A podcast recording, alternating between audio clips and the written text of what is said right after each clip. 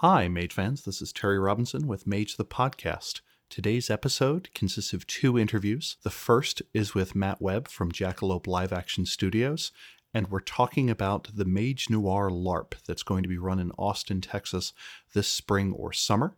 If you're not interested in LARPing or hearing about the world of Mage immediately after World War II, skip ahead about 20 minutes and 30 seconds to listen to our interview with Rich Thomas about how art influenced Mage and how Mage influenced its art. Thanks.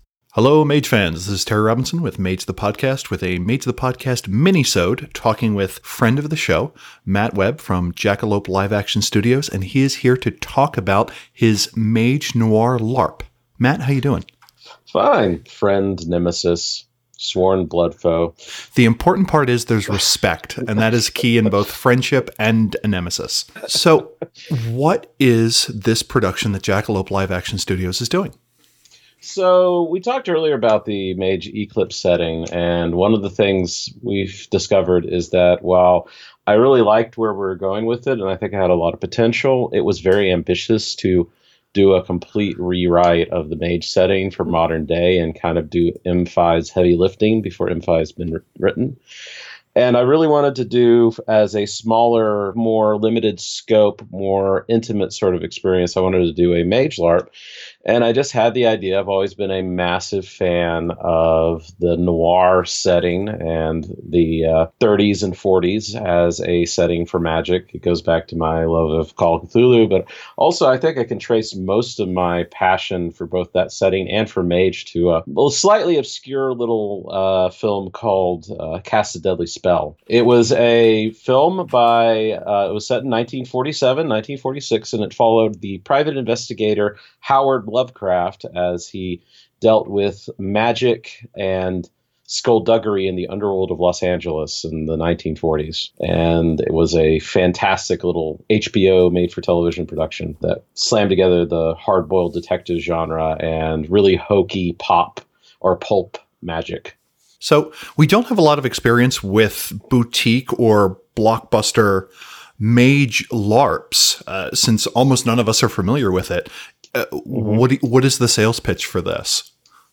So you get to have a very concentrated one-shot experience with characters that are built by the writing staff to interconnect with the other players.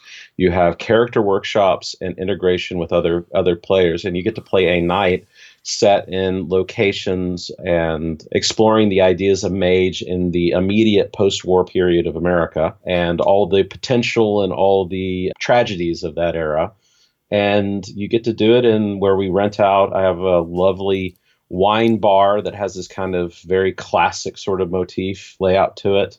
And we're going to rent it out, and that's going to be transformed in subtle little ways to a bar in 1946 that is inhabited by groups of awakened and the direct fallout of World War II. This sounds fascinating. So I register, I get selected to participate, I pays my fee. Do I need to have a costume? A costume is definitely encouraged. I mean, but 1940s is easy to costume, especially if it's a simple fact that men just have an easier time with this because suits are suits for the most part, and no one's going to get on you for a three button versus two button.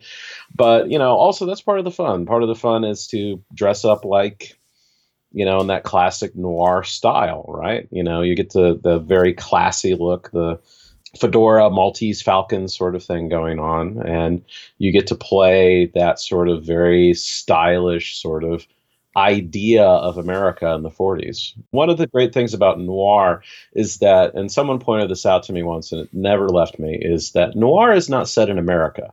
It is set in the idea of America in the same way that they came from beneath the sea is set in the idea of the idyllic 50s right or that gotham is the idea of the american city kind yep. of composited in the same way metropolis is just in different ways. It is yep. the dream of america that you're inhabiting. Versus the nightmare in some cases yeah. So if i am interested in this which i am what should i do? You should go and should find the Mage Noir Facebook group, which is probably going to be linked by this lovely podcast. Join it and also find there's going to be advertisements on the Jackalope page as of tomorrow that are going to point you to our and on our Twitter that are going to point you to a form in which you you it's called a casting call is what we're calling it. And you fill out a questionnaire you say when you're available what kinds of things you're interested in playing?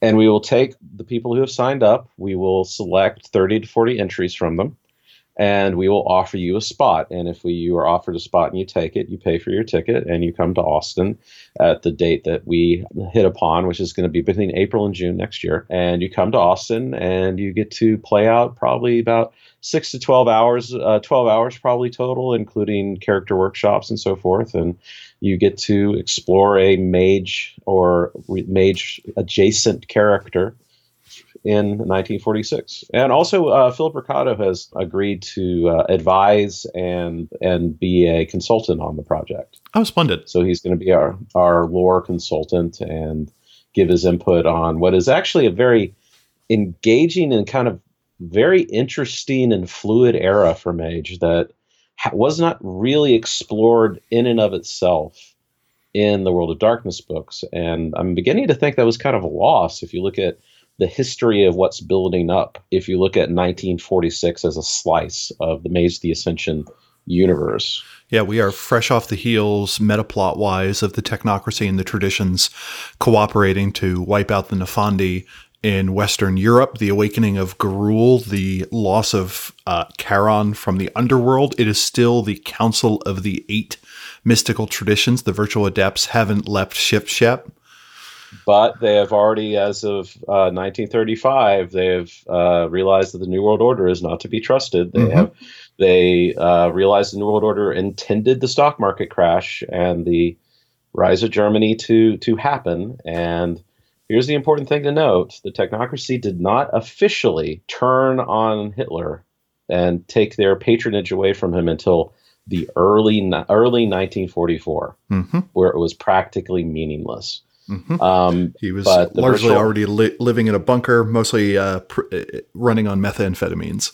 Yeah, right. And they did. They ref- the New World Order refused to accept that the realities of the Nazi regime, both from the the Nefandi and so forth, and also just the the grim realities, which White Wolf clarified many many times there is no supernatural force that is responsible for the Holocaust. There is no greater monster than man in the world of darkness. So, but even they were in denial about it because they they believed that the dream that the fascists gave of a highly efficient society rather than face the reality of it, which is a, an interesting story to explore. How do you justify that level of intellectual failure?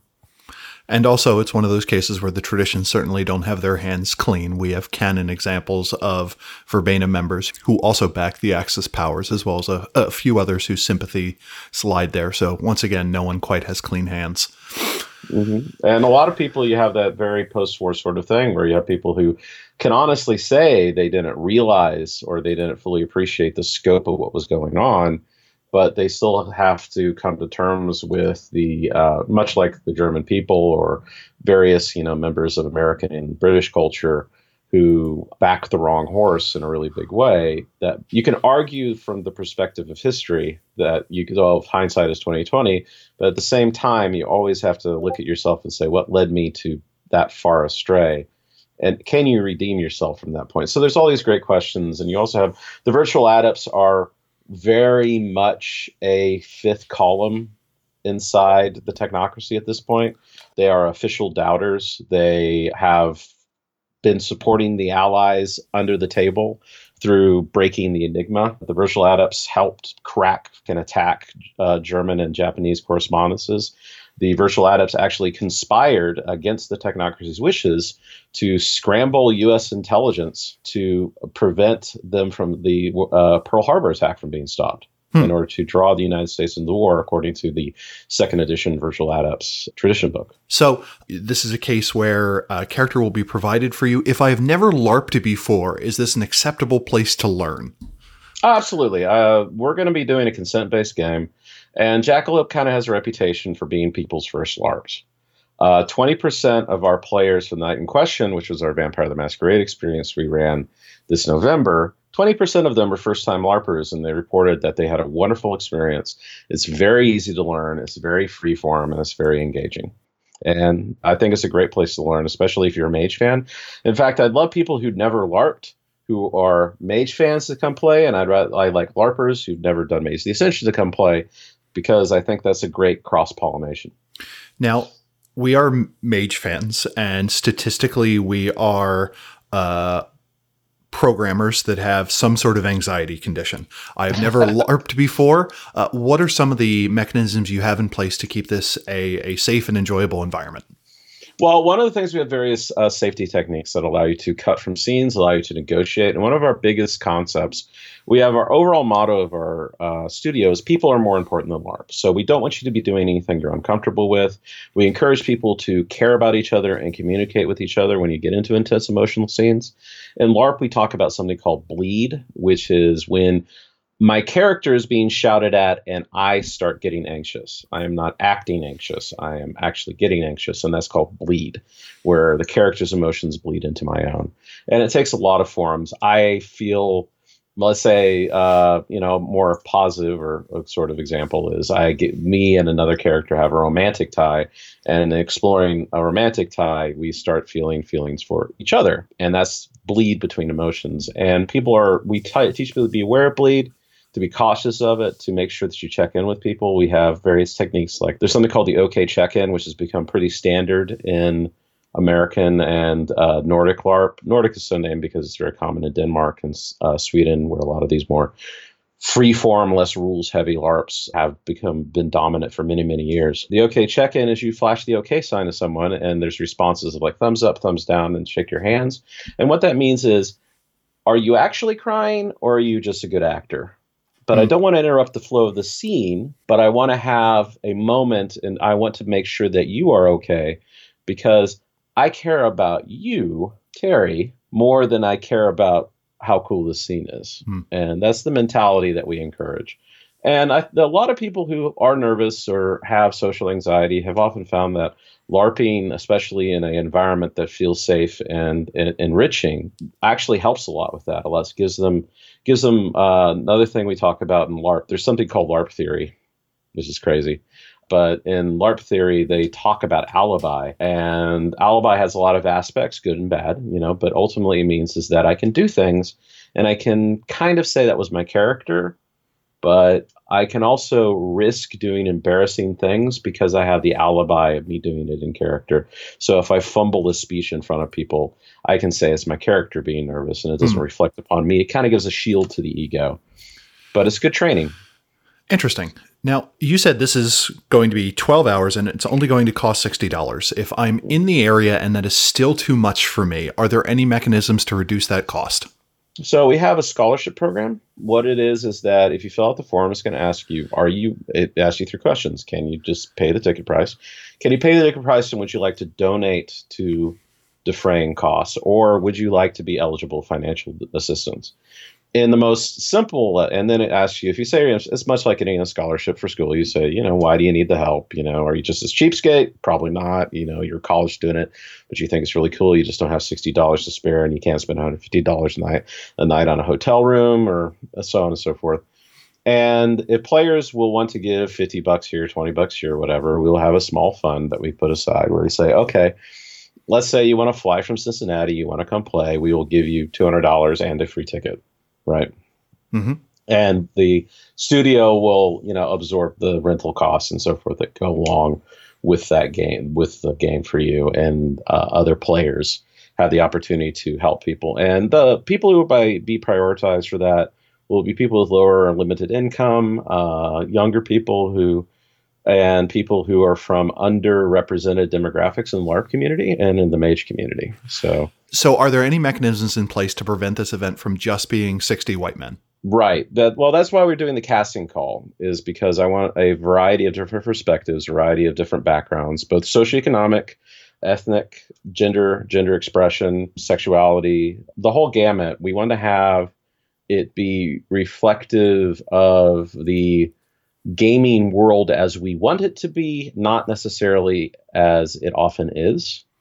And we want to encourage and we want to engage with as many different types of people and give people a common a powerful common experience with each other that and if someone wants to come into a place and frankly has the courage to come into a place which frequently does not look like it's like it's for them. The gaming equivalent of the comic book shop, which is inhabited not by nothing but your uh, eponymous, you know, white men. Um, but they have the courage to go into that environment because they have an interest in the art. I think that they should. We we have an obligation, and they. Uh, it, it only serves us well as a hobby to encourage those people as much as possible. You have described this event as a boutique LARP. The night in question is billed, I think, as a blockbuster LARP. What do those terms mean?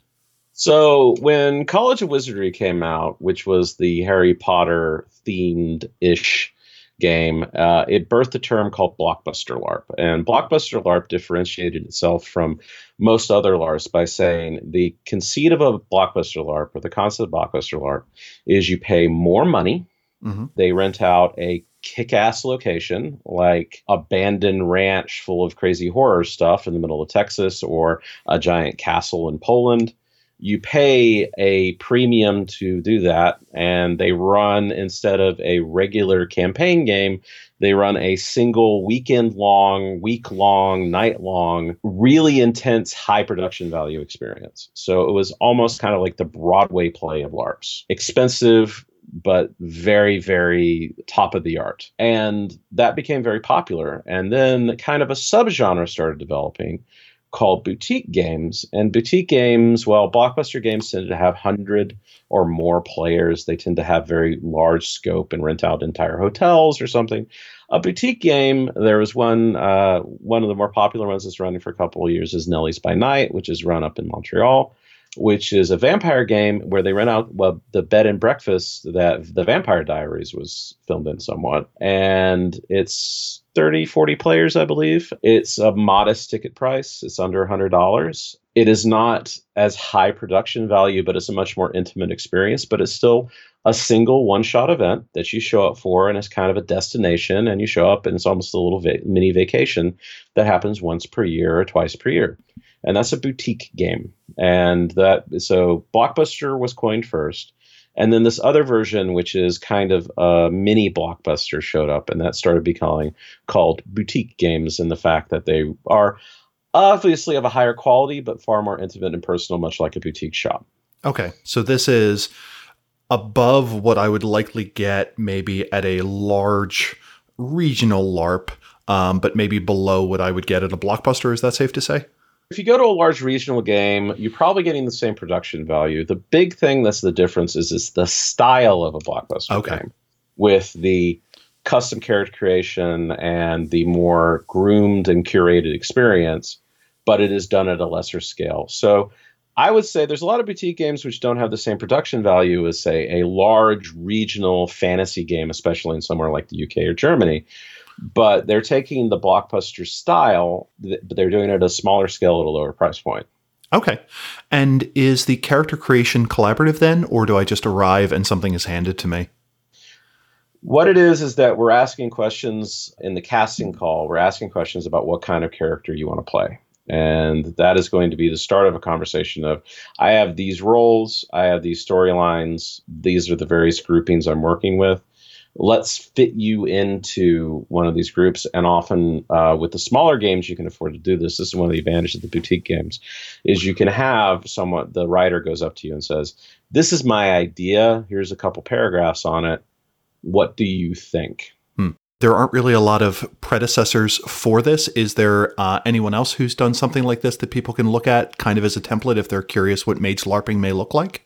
There's been a few mage larps. I've never seen any real details on them. They tend to be very abstract. There's also, of course, there's the mage Mind's Eye theater rules, but we're not going to be using those. This is not going to be a competitive rock paper scissors style system. There's a lot of really good systems though. You might take a look at College of Wizardry. That's a Harry Potter game that they run in uh, Harry Potter inspired.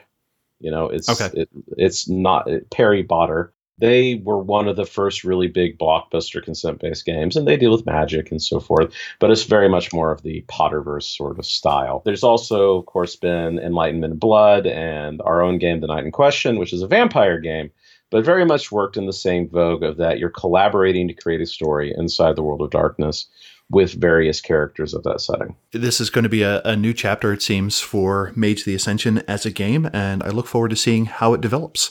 If you're interested in more information, please go to jackalope-larp.com or look up Jackalope LARP on Facebook. There's also a Mage Noir Facebook group, and all of these items will be in our show notes.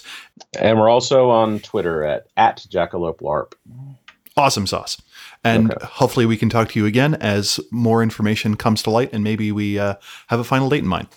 And hopefully you'll come by and uh, play with us. I'll actually get you into a LARP.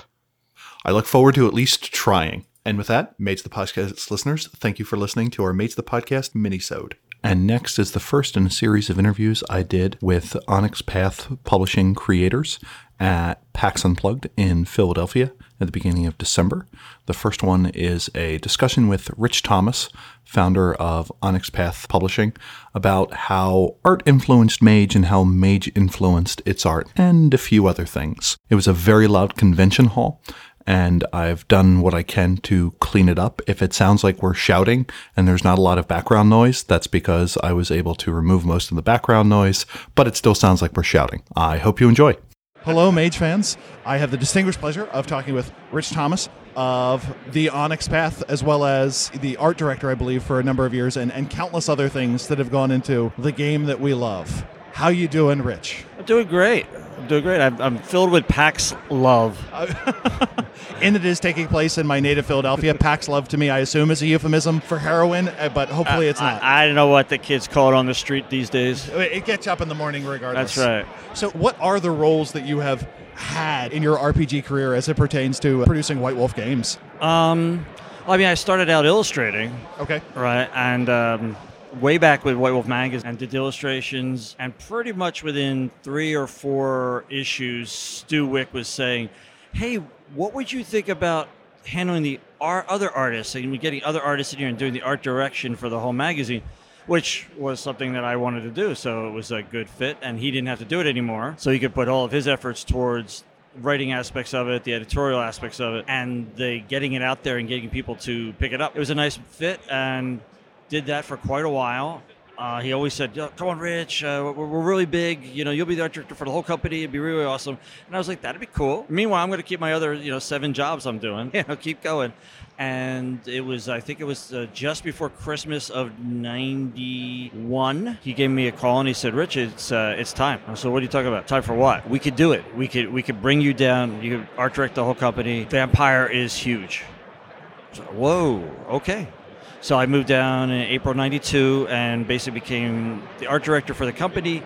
And as the company grew, the titling grew more baroque. Yeah. You know, so you know, art director was like lead art director, executive art director, uh, head of production, uh, vice president of production and design. It just, it just keeps like, and eventually creative director for White Wolf around the same time period as we merged with CCP. What does a creative director do that maybe an art director would not? I'm not familiar with the differences between these terms, if anything. Well, in that particular instance, um, I got a call saying, "Hey." We really want to push a bunch of people into working on the MMO team. So we need to reconfigure how we're doing things with White Wolf as the role playing game creator. Okay. Uh, so we'd like you to be creative director for the whole thing. And I was like, okay, what do you mean? Well, uh, both the, the, the writing staff and the art, layout, and design staff would all report to you. Okay, so you're doubling my job, is what you're saying. Well, yeah, and, and I'm sure they doubled the pay along with it. Oh yeah, yeah, you know that happened. But no, but it was really a great opportunity because that during that time period, I was able to greenlight um, maybe games that we might have had more trouble getting greenlit. So.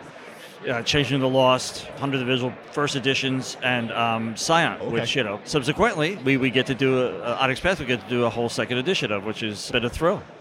And Scion is interesting because I think it's one of the most beautiful sets of books that came out in that era in terms right. of design quality and cover quality. And yeah. uh, I mean, I, am a hobbyist bookbinder, so whenever I uh, when, right. when, I first got them, I was very pleased with everything from the paper yeah. stock to how the covers were being done. Yeah, I mean, it was really neat. I think, and this this is good. Definitely date me. I think I did a live journal post showing how I had done a sketch for the first Scion cover, the uh, the one okay. with um, with Eric Donner on Eric, the front of it. Yeah, and and Mjolnir, the the pistol. And I did I did that all up, and then I showed the sketches that the artist sent in, which were so good. I just picture your version, not, not to shit talk your ability as an illustrator, Right. but being like this stick figure with like fake biceps and this massive gun, and then Uh, yeah, yeah. I mean, I'll say probably a little more advanced than that, but nothing like what Comark did. And then when he actually handed in the photos, of course, it's beautiful painting. And then he did it twice more for the next books. And then we could come back to him for second edition and get him to do the, the cover for Scion Origin. So it was a really nice, really nice uh, thing. But I think I think he's a brilliant artist, and that's the best part of art directing is when you have an idea, you kind of sketch it out or suggest it or, or you know write it up or whatever you do to the artist, and then they deliver something that is so much better than what you thought. Yeah.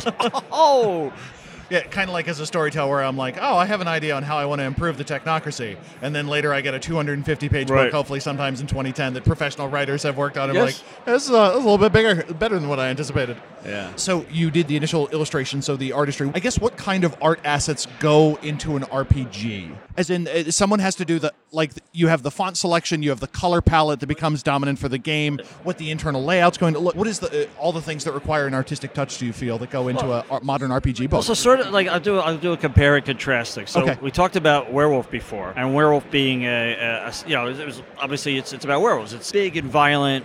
A lot of uh, a lot of the attention was that we would have borders that we'd break.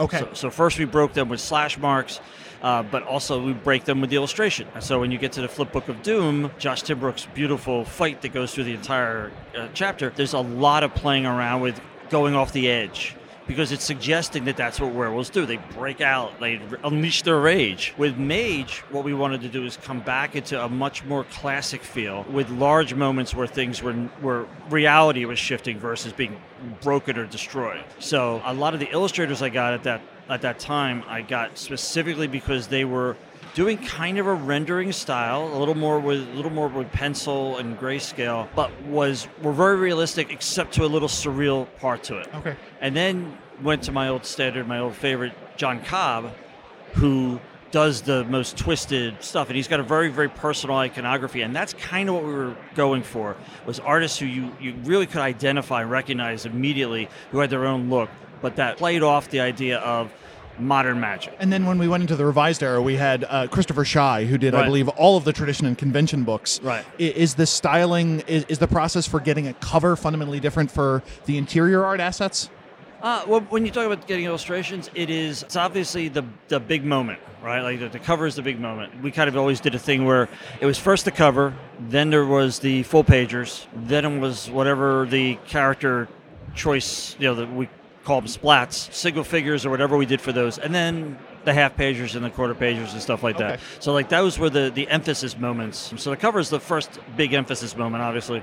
A lot for a lot of our years, it was the only thing that was in color. So we had to deal with color all of a sudden in the world of darkness. What is that like? For Mage, and by particularly working with Chris, who's who's a phenomenal artist, a really nice guy. You know, we would describe what we were going for, and at that point, what we wanted was that was for revise. We were we wanted everything in the world of darkness to be recognizable as being in the world of darkness. So we didn't want, as opposed to say Mage One, when we had the rat guy uh, firing a submachine gun in the The, the, the world's greatest storyteller screen. Yes. We were far more going for no. This should feel like our world. It should. I mean, almost we could describe it as like a, a little bit of a Blade Runner feel, a little dystopian, A lot of neon, a lot of LED right? lighting. And that was a perfect place for Chris to come in. Yeah. Okay. so- So. has the process of requisitioning art changed over time? Because uh, the only glimpse I've gotten of this is I look through some early Mage books and I'm like, this is not a Mage illustration. Someone got a vague idea of what Mage was and they did something Right. kooky. if you give artists incredibly detailed art notes, you run a really huge chance of just inhibiting all, all of their creativity. As an art director, I don't want them to be my puppets. Right, I want them to bring what they've got. I hired them Okay. because I love their art. I want them to bring that art into the specific thing. So I don't want to feel like you know I've got my uh, hand. Uh, let's be nice, up their backs and, and manipulating the, the the art. I want them to be saying, well, "Here's here's what we want. Run with it." Okay. And sometimes they rhyme with it in, in odd places, but you know, probably what you saw wasn't so much a thing. It wasn't supposed to be for Mage, but it somebody went off on a tangent, and we didn't have time to do anything else with Okay. it. And it's one of those things. It's early in a game line. We, Right. we haven't quite figured out what is and isn't. Oh, And- absolutely. Uh, some writers, the problem is, is that they're they're not visual thinkers. So you, you have to go to the art notes and go, yeah, there's there's four full pages in this, uh, and each one of the things about the full pages, the art notes say three people in a room talking. but it's a really important talk. But visually, it's four full pages that we now are watching people talk in, which is really not what compels people visually to think a book is really awesome. Find something in there. Yeah. Eddie says now that whenever he needs to have a talking thing, he also has uh, somebody flipping over the table. Okay. yeah, so it's become a violent talk. But but I can get that's the, that. that's the kind of impact you want. Now we've talked about the art, the traditional uh, art pieces. What about the iconography, like choosing the sphere symbols or the discipline symbols or the tradition symbols? Well, I mean, obviously, you know, for for Mage, that was a big wanted to, it to feel like you know, obviously, uh, magical uh, writing, and and so I went for the real world and said. This is what they're using uh, as symbology when people would do alchemical notes. And I had a great reference book for that, and so I had a- lot of them to pick from. And then I just tried to winnow down what would be appropriate to uh, one of the symbols. What was it being used for in alchemy? What did it really mean in the in the mage world? And there should be some kind of relationship because obviously our world has picked up on some of that. That's why those symbols are being used for alchemy. So the idea really is that the mages are the deeper knowledge, and we're just getting a, a, reflection or a shadow of that when we come up with, oh, so that's the symbol for tin. Well, really, it's you know, but so Yeah, and I guess the two lines that have most banged on the alchemical tradition are probably going to be mage and wraith, where all of the legion symbols are a combination of elements, and all of the tradition, pardon me, all of the sphere symbols are are process symbols. Like entropy Right. is the is the putrefaction symbol, Yep. I believe, or something like that. the logic of it was, hey, this is really what this stuff means. The reality of it was, I'm going through these books, going, oh, that'd be cool. Yeah. Can I can I justify this to be this? Well, I think so. How do you go about then, like cultivating a group of artists for a particular line? Like Ron Spencer for me is always associated with He's werewolf. Such a werewolf artist. Yeah. So is that something where uh, people pitch art pieces to you, or are you so wired into the art world that you go out and you you seek people? What does that process look like? In general, obviously, we have people we like to work with, and we like to work with because we think a they're really really good artists, and b they're professional artists. So it's really tough. The greatest artists in the world, if they won't return your calls, well, you're not working with them. If you've been working with them and all of a sudden they, they stop answering everything, okay, so now we'll give you some leeway and we'll try to get through and everything. But ultimately, the end result is if you don't deliver, you're not going to be someone we keep going back and back to because you're unreliable. For a book, are the is the art production being done contemporaneously with the text, or does the art only start after the text is done, or something else? Okay. Usually for a regular supplement, it's it should be happening while a text is being edited. So it's about the same amount of time we give all the artists. For bigger projects or core books or new game lines entirely where you want to do some concept art to start with and you want to have ideas beforehand so that benefit both the writers and the art and the artists you might bring on. The, the process starts a lot earlier. We would actually create teams at White Wolf that uh, one representative from the production department, along with the writers and the de- developers and the editors and, and whoever else was on the writing the text and creating the games, so, so that we had a visual person in there. And then a lot of times in the beginning, that was Josh Timbrook, and so he'd be sketching while everybody was talking. Then he'd show his sketches. That would inspire them to do to, to write stuff where go, oh, we never even thought about that. I think the ma- the idea of the masks in Wraith came out of Josh's illustrations while they were talking about you know how, what should Wraith be like, and they then incorporate that into it. And so you know it's a collaborative process. Okay, it's, so there's been flow that goes back and forth during this process. Oh, yeah. Interesting. Then I would build up teams like for uh, when we first did Trinity, uh, tr- when we did Aeon, you know, had to have a whole team for that. That was our first time because we were building worlds at that point. So like, what what does the hover motorcycles look like? And, then of course Exalted was uh, another one where we'd learned from the stuff we did in the Trinity world building, and that flowed a lot better. And I had four separate concept artists working on that and we'd have weekly meetings with the, everybody would bring in and pin it on the wall and we'd all talk about it and so it was uh, yeah it was so there's a lot of serious groundwork that gets done that way So whatever happened to uh, Joshua Gabriel Timbrook, probably one of the people most responsible for I produced the Mage, the Ascension Tarot, probably Right. most notably. Josh is alive and well in Georgia, and he's got a, a job that he does. It's that's pretty much you know non-art. Does a few things for himself uh, when he wants to, but he basically I had him working for on on V20 Okay. and that was wonderful. The return, I, I don't. We shared an office for a couple of years. I mean, we just uh, Josh is a great guy, but his work style and his interest in how he does this stuff isn't about I'm going to create these illustrations based on your your notes to me and there and I will get it done to you and then I will move on to the next thing. He, he I think he loves every one of his drawings. He, he feels very very connected to them and so he much prefers here's a brief idea go and it's just gotten to the point where i think he just likes i mean he's, he's much more just a fine artist really So, have you noticed any trends in how RPG art is being done? Like, I look at V5 and we have photographs in it. We never really had that in the old style. And I look at maybe uh, Chronicles of Darkness, where all the interior illustrations are uh, seemingly standard black and white, but with A a sep- he- yeah. yeah, with like a sepia tone or something two-tone yeah dual beneath tone. it. Where old World of Darkness has stuck with uh, color for a lot of the newer Right. stuff. the direction people are coming in and where their inspirations are coming from have changed Okay. So like when I started, you know, you had fantasy book covers, you had album covers, you had comic books, and you'd have to find and buy them. Whereas with you know uh, uh, now, if I want to do, if I want to get inspired or something, I mean, oh, I can go to DeviantArt, I can go to all different art outsourced uh, websites to see who's doing what and how, how they're doing it, and we're, we are we are just bombarded with visuals. I mean, just look around this place. Look at all the signage and all these giant pieces of art that are all around. People couldn't do those back then. They, the, the, the material wasn't there to do it. You couldn't. Most uh, everybody except Watsy couldn't afford it. And I think magic cards were a big part of that. I mean, that's a piece of art on every single card, and there's like what, how many thousands of them now, right? So it's it's become a, a much bigger thing and a more polished thing. I think there's still room for idiosyncratic art like John Cobb's because Okay. because it's, it is brilliant, but I don't know that it's the it's the exception uh, these days to to the, the more highly polished and more. Uh, it's it's also when you're doing art on a computer, the the technical requirements, a- a lot of that stuff is built in. It's baked in. You don't have to worry about ah my paints are drying out. It's not like you're doing this as a as a fresco secco or anything, and you're working with Right. with egg white as it's drying or something. we would get fully painted things on board or on canvas sent to us in boxes so that we could get them photographed and everything like that. Hmm. Now, send me a JPEG. Boom, boom. We're good. was there any sort of review that happened as the editions went by where you had first edition for a book you're like we don't know what our baby's going to be it's this wide open Right. space and then it starts narrowing down Oh, yeah, yeah. I mean, I th- you're absolutely right. We, we get a much better idea each time we do an edition for what the game's actually about and what we what, what we want to focus on. Okay. And sometimes you you know you, you go a little wilder for the first edition. Kind of stay with, like I said, you want to be appropriate, but you- you're going to give us some leeway because you don't know how people are going to react or what they're they're going to be into. So.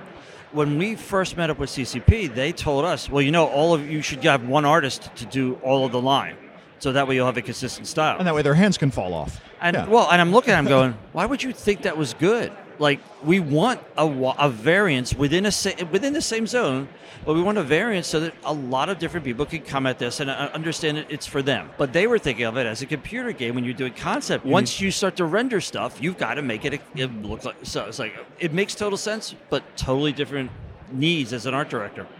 Do you have any favorite artists that you've worked with over time i put a call out to our discord server to say hey i had a chance to talk to rich thomas and someone's Right. like whatever happened to leif jones whatever happened to alex sheikman and, Oh, and- I, and I so think we're still working with Alex. okay Yeah, Leif took some time off, so we're uh, we're always happy to hear from him. My favorites, I mean, you already mentioned Ron Spencer. I get these calls. Hey, Rich, how you doing? And it's, he, sounds like you'd expect him to, right? I was just splattering some more blood on this one, and I wondered if it was gory enough. What do you think? You know, it's like, go, go, do what you Go do. Yeah. you crazy bastard. But no, he, he's a really, really great guy. Rich Ferguson, Richard Kane Ferguson, also I think uh, mostly we used him in Werewolf, and he was he's another madman. Uh, love talking to Rich. Speaking of that, uh, RK Post I associate with Right. Demon the Fallen. Is that one of those things where you try and find a signature artist with a new line, or is that just one of those things where maybe it spoke to you, or was that just a, a contract convenience or something? Well, like I said, if, if you say, so, say we're looking at uh, or Tony DiTerlizzi with uh, Changeling, I'd guess. Right, right. And Tony was a he was a lucky thing for us. I mean, you know, he was just just on the cusp of uh, of being Tony, and uh, another and also really a sweet guy, just an absolutely wonderful guy. I tell the story about this kid hanging around our booth with this handmade sketchbook that he had. He wanted to show it to us. He wanted to show it to us Gen Con. And finally said, okay, come around here, come around the back where nobody can see us. And we sat down on the floor and he handed me his sketchbook and I was, who the hell are you? what is this? this is like this is better art than than you know we're seeing anywhere else in the business, and it's so personal too. I mean, Tony's got a very strong style, mm-hmm. and I'm so proud of him because he had told me back in the day, I, I love doing RPG art. What I really want to illustrate children's books. I love to write them too. That's what he's done. He, he made it happen. So. And then Changeling came around and they were like, "Kid, have we got a game for you?" Uh huh. Got okay. Changeling, and then of course he did Planescape. And yep. Blah, He was a machine during the Planescape era. Just the, the yeah. fact that that produced Tony DiTerlizzi and pretty well Monte Cook. Um, yeah. I, I, feel like everyone kind of owes TSR a dollar if you've played either of those games at this point. It's a, not, it's a big favorite. Ian Watson's yeah. favorite game. I mean, so many, so many really, really awesome people. So when when we founded Onyx Path and I started doing the 20th anniversary editions, being able to reach back out to Chris Shy, to reach out to, to, to Ron, and, and then, hey, you guys want to work on this again? Rich, I haven't talked to you for like 10 years. Yeah, I know. There's a whole MMO thing in the middle yeah. of that. Yeah. we don't talk about that anymore. Yeah. Because, I mean, that's the thing. That's Again, like I say, uh, I think we are actually in better communication now because now I've got Ron on Facebook, or now I've got you know Chris. Uh, I see Chris is posting from his uh, studio on Facebook all the time. So like I'll throw a little like in there, or just a comment or something. You know, just we're, you're we're, still around. Yeah. yeah. which is a lot nicer than. Uh, radio silence because you know I'm, I'm, working on some other project and I don't hire artists anymore. You know. Has the has the move of some games to using more photographic or rendered styles changed anything, or does Onyx Path plan on sticking kind of with more artistic or more illustrated style? I'm, apologies, I'm not quite sure what the appropriate parlance is. Well, I mean, it's gonna it really depends on what works. I think people forget that we did photographic stuff, we did hyper realistic stuff. Dave Leri does amazingly hyper realistic illustrations. It takes him you know 900 years to do a cover, but I mean it, it, it's the best phone booth you've ever seen. It's amazing, and uh, and he's he's a wonderful artist. Again, very nice guy. And it's a lot of a lot of the stuff that's coming out now that's it's become more acceptable. I think it's because we're getting a more sophisticated visual palette when we look at things and go, oh, we, yeah, that'll work. Um, we still like to, I mean, you know, we still like to do illustrations because you can play around with them so mm-hmm. Uh, but if and you're dealing with the supernatural, right? So you, to some extent, you can't get photos of vampires. Right. They're remarkably shy in that regard. Yeah, you know, like, the way they are. Werewolves, they don't stay still. You always get blur. Yeah, um, just yeah. blur, and then the slashing starts. Yeah, exactly. Yeah. Um, any other comments you have on the state of uh, RPG art, or if someone is interested in being an illustrator or artist for Onyx okay. Path, how they should do so? The artist submission guidelines on the website are the perfect way to do it. Okay. Uh, they're they're set up because that's exactly what we, we want to use. It goes through a process inside, uh, usually winding up with Mike Chaney, who's who does most of our art direction at this point. Every once in a while, if his schedule gets crazy, I'll step in and, and do a book or something. But it's like anything; it's a job. It's a real, you know, you, you have a process, you go through it, check things out, go through the sketches. We used to back in the day, of course, we would get sketches over fax. So you come in every, and a lot of the guys still talk about how they love to come in every morning because I would come in and I go to the art fax and pull out these Uh, because was, they were all the paper was all one strip. Yeah. I pull out this long strip of all these sketches of this amazing art coming out of this thing and lay it across tables and cut it up for each book. You know, well, this is from so and so, and this is supposed to go here. And the rest of the gang, the writers and stuff, they'd all come in to check out what what was being done. And it was fun. It was you know, it's a nice little present in the morning. Interesting. Yeah. Well, thank you so much for talking about the uh, artistic process that have gone into the, yeah, the games yeah. we love. Um, are you comfortable talking about maybe some of the other things that Onyx Path is doing? Sure. I have heard it in bits and starts how Onyx Path came to be, and now I know you being that the head right. of that. Is there a one paragraph explanation of what Onyx Path, how it came to be? Oh, how it came to be? Yeah. Um, yeah, I've been thinking about this for, for, for a long time. And when was this approximately? During the time that we were working on the uh, the late and lamented World of Darkness MMO, okay, I started to think more seriously about wanting to do RPGs again. But it wasn't until we did V20, and I sat down and I I actually did all the layout for V20, and I was like, this is what I love like this is this this is good. This makes me feel I, I get excited to go and do this thing in the morning, you know. And so around that time, V20 was was was showing that people were really into it. They were talking about how they needed to adjust things. Uh, pardon me, who is the they here? CCP. Okay. It was they needed to put more focus on this or that or the other thing, and I had been down there in Atlanta, but my family was still up in, in, in Pennsylvania And so I was commuting. So I see my family for one week out of every month. And, I would, and then I go back down there and I'd work down there. And I told them I would do that for a certain amount of time. And so CCP said, well, look, we're not going to be releasing this for at least another year. And I said, I can't, I can't do another year, guys. I mean, I'm away. I've got three kids. My wife is a single mom for three Yeah. quarters of the month. So I said, you know what? What else can I do? And that's when we started to do some other things. And then they said, look, Rich, we're going to be doing a big downsize. Okay, most of the people you hired for White Wolf are going to be let go. I was like, uh, wow, that's like a major ass fucking betrayal. Thank you. We don't have a choice. We don't have a choice. Uh, okay, sure, but now I don't. So I said, you can still be involved. You want to? I was like, maybe this is the moment. Maybe this is it. And I talked to Mike Tinney, who was the this, the president of at that point CCP North America, but he had been the president of White Wolf. And uh, I said, look, man, I think this is it. He's like, really? Because we talked in the past. He's like, if this is it, let me see what I can do to help you. Okay. And I was like Mike Tinney, who went and said, "Guys, Rich is talking about leaving, but he wants to do. He wants to start his own tabletop RPG company. Would you be interested in him doing t- tabletop RPGs for the White Wolf IPs?" And they were. So I have Mike to thank for getting the most wonderful license in the world, or three of them, because three different three different things. You know, mm-hmm. World Darkness, Chronicles now, and Exalted. It's like wow. Plus, they were willing to sell me Scion and half of Scarred Lands and uh, Trinity Continuum. Did you have the capital to just straight out buy those things, or was that a what, what kind of arrangement Yeah. was that? As If you're willing to share. Uh, I bought those. Okay. Those those were bought, and that was 2012. Next January, or just a few weeks from now, if you will, we'll go into our ninth year of doing business. And it's not, you know, it's pretty cool. Awesome. You have this thing. We have this new landscape where PDFs are probably outselling Dead Tree copies ten to one or something like that. We see it as as as all sections. Like, Okay. so there's PDF sales, there's print-on-demand sales, there's traditionally printed books that now we're getting them into stores again. All of that is a section of what how we get stuff out to people. It's Okay. it's the wor- various ways people are comfortable holding, absorbing, getting into uh, the, the role-playing games. So, what works for you may not work for somebody else, and that's fine. You know, we're going to try to service all that. Okay. Do you have any experiments in the, in that regard that that uh, Onyx Path has been doing lately on maybe non-traditional RPGs or non-traditional formats to present the material in? So we have the phone editions that have come out. So the phone would be the big one that I'd say is that that's that's one that uh, drive through came to us and said, "Here's something we're going to be doing. Do you want to be part of it?" So that sounds cool. What do we have to do to do it? It's a, it's actually a lot of work. Okay. Uh, uh, we've uh, we've also looked at ebooks and and things like that. The biggest problem with those is we're still not there to be able to present RPG books with the same level of polish that we do with a regular PDF, with the phone PDF, with you know regular printing. So there's uh, like charts. Well, gaming uses a lot of charts.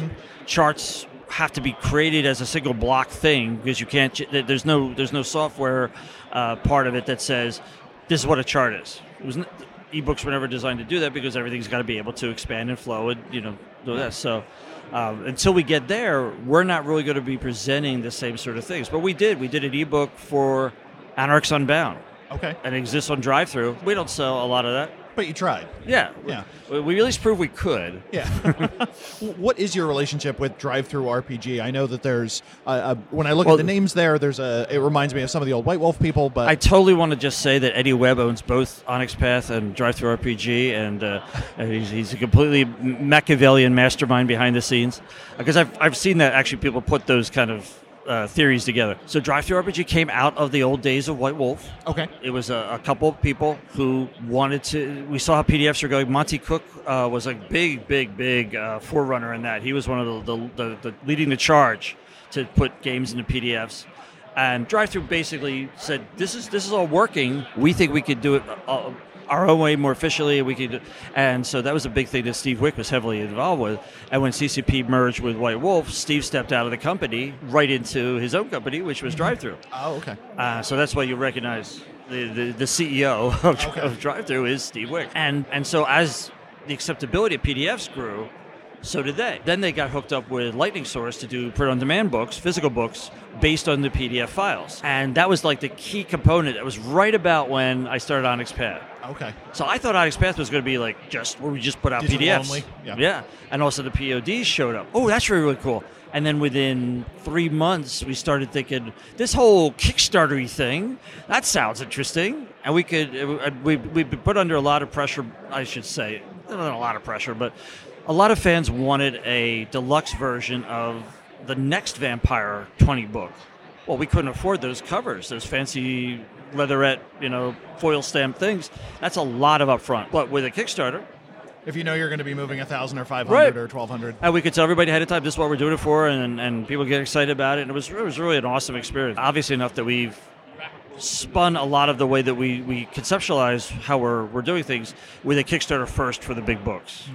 And even for some of the supplements, that, that seems to be the uh, the go to way. I'm We've done a few supplements that way. I, I, I prefer to do it for the core books because I think it, it every format has its own pl- pluses and minuses and Okay. its own real, real advantages. And I think one of the advantages of Kickstarter is if you do a core book, you're now presenting this thing, you're getting immediate feedback on it, and you can use the stretch goals to build that core book's landing zone, if you will. Okay. It's coming down. It's going to be available, but there's also this novel, and there's also this, and there's also that. You're All building runway. Yeah. You're like, I'm not just buying into this book and there's going to be no system. When I buy that core book, I know I'm getting these five other supplements, maybe in a year or two, but they Yep. will be there for my table. Yeah, and I think that's one of the magical things about about Kickstarter. Really, is oh look, I didn't just back for a single book. I backed for all of these other things that go with it that make the gaming experience so much more uh, full or fun, or gives me more tools to do it with. Is there anything interesting in terms of that business model on the horizon? Any shift away from Kickstarter? I know that you've started producing proper offset copies again, Right.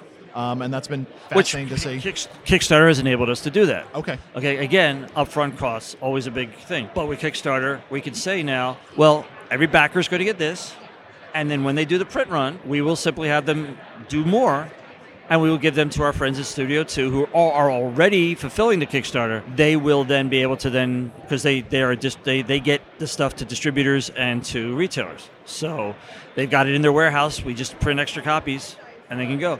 And that was the that was kind of the business model I was looking for, and why we weren't going back into. We could have gone back into stores right when Path, you know, boom, started, but we've been burned Okay. a lot. White Wolf was was was hammered a lot, as as every uh, RPG creator was, by the needs of the distributors versus the needs of the fan. I want to talk to the fans. I want to I want to know what our community wants.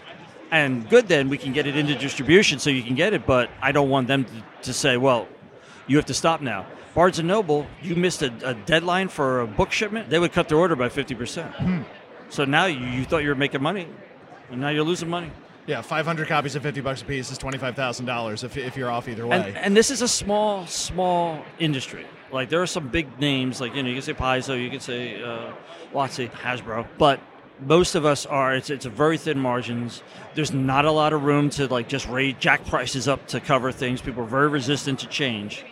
So you've got to work within those things. So that means that what you're actually making off of all this to do more stuff with isn't that much. you're only very slowly building capital. Slim even- margins, they yeah. call it, right? So everything we can do to mitigate that, every time, like with Kickstarter is great for that, to say, okay, you guys, we know that 1,200 people really, really were into this enough to back it. All right, let's extrapolate from there how many people we think would get would buy it if it was in a store, and then we'll Hmm. Print that many. Has Changeling the Lost been doing acceptably so far? It has been doing really well, yeah. Okay. Yeah. I was super jazzed. I had never no interest in, cha- in Changeling, but I did have interest in Onyx Path offset print Right. books. Yep. So I have that, and one day I will read it. Excellent. But- Uh, yeah, I mean, in fact, uh, the Geist second edition is at, is at press now, and I think one of the things that's going to happen is as g- more game books come out for each of the various, you know, umbrella lines, if you will, um, they're gonna they're gonna excite each other back and forth. Yeah. So people see they can get Geist, they can, uh, okay, I also get Changeling, and, and back and forth. So- Any chance of getting the Chronicles of Darkness second edition core book in offset? That's a tougher one. A lot of people ask the same thing with like you know uh, any of the the the the, the, uh, the first three, right? Because we didn't we never did those. Yeah. And also, Just to I- clarify, I- I- Vampire the Requiem, Mage the Awakening, and uh, Werewolf the Forsaken, Yep, exactly. who've all received second editions. Yep.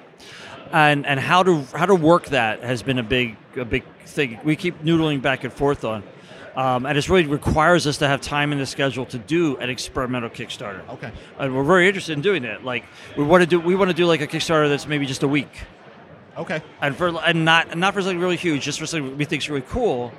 That okay, if enough people think it's cool, let's make it, let's do it. But so far, we have so many books that so many people want to see Kickstarter, want to be involved in those Kickstarters, that we haven't and had time. So that's why we opened up the second Kickstarter uh, account, so that we could run Two simultaneously. if necessary. We're Okay. still trying to avoid that, but like maybe a little overlap, whatever.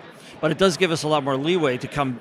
Like we could work on the, the one that's coming up while the other one is running, so that there's not as much of a gap between them, and that'll give us eventually time to be able to say, okay, what would you guys be interested if we did these four books in offset?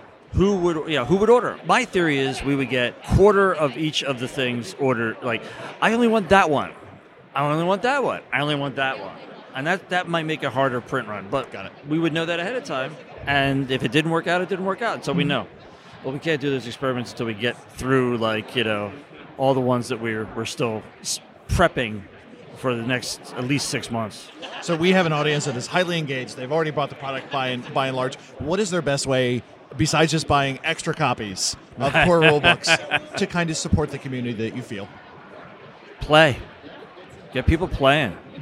One person who's really, really dedicated to it can sit down at a table with four other people who don't know and convert them. So get out there and story tell people. Storytell.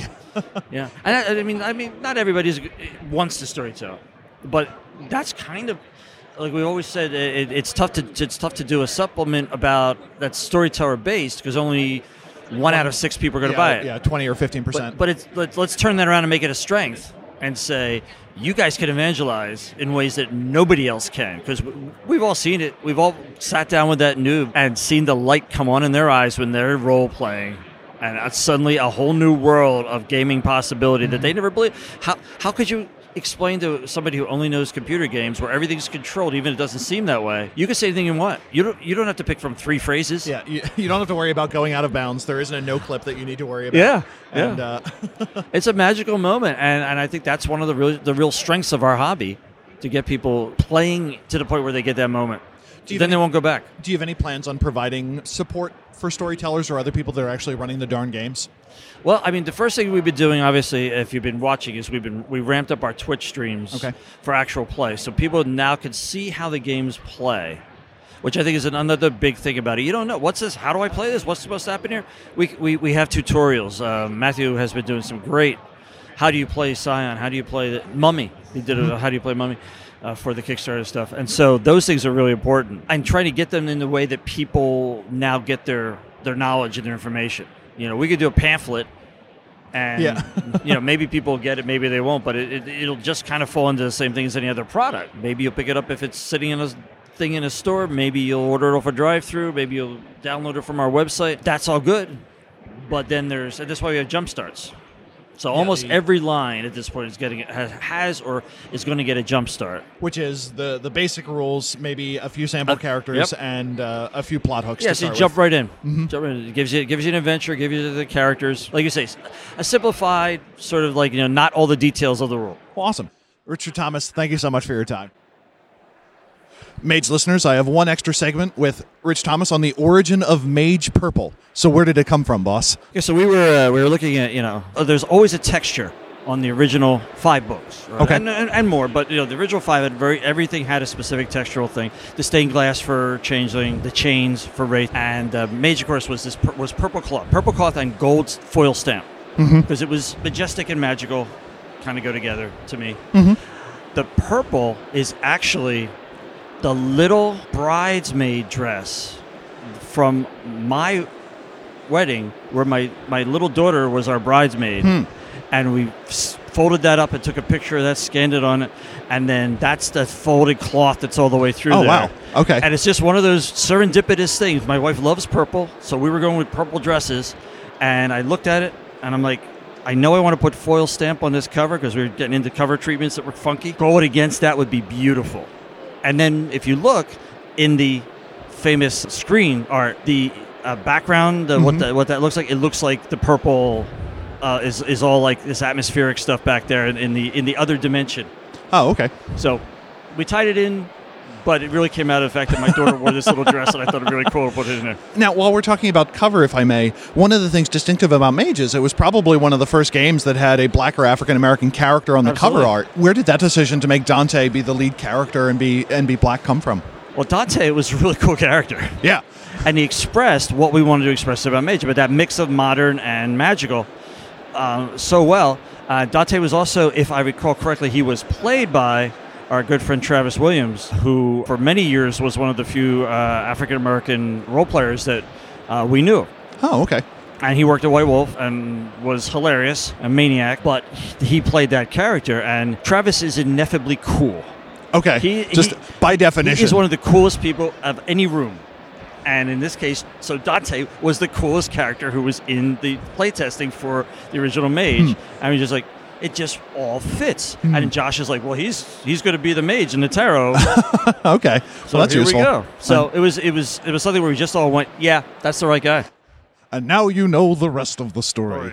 Thank you. Thanks for listening to Mage the Podcast. Subscribe and listen more at magethepodcast.com. We're available on Stitcher, Relay.fm, iTunes, Spotify, and directly through magethepodcast.com. If you have any thoughts, send us an email, magethepodcast at gmail.com or at Mage the Podcast on Twitter. In addition to that, we have a Hop and Discord server, and we've been spending some time getting some returning and new Mage fans up to speed on the M20 rules. If you have thoughts or questions, stop by and join the conversation there. Thank you, and bye.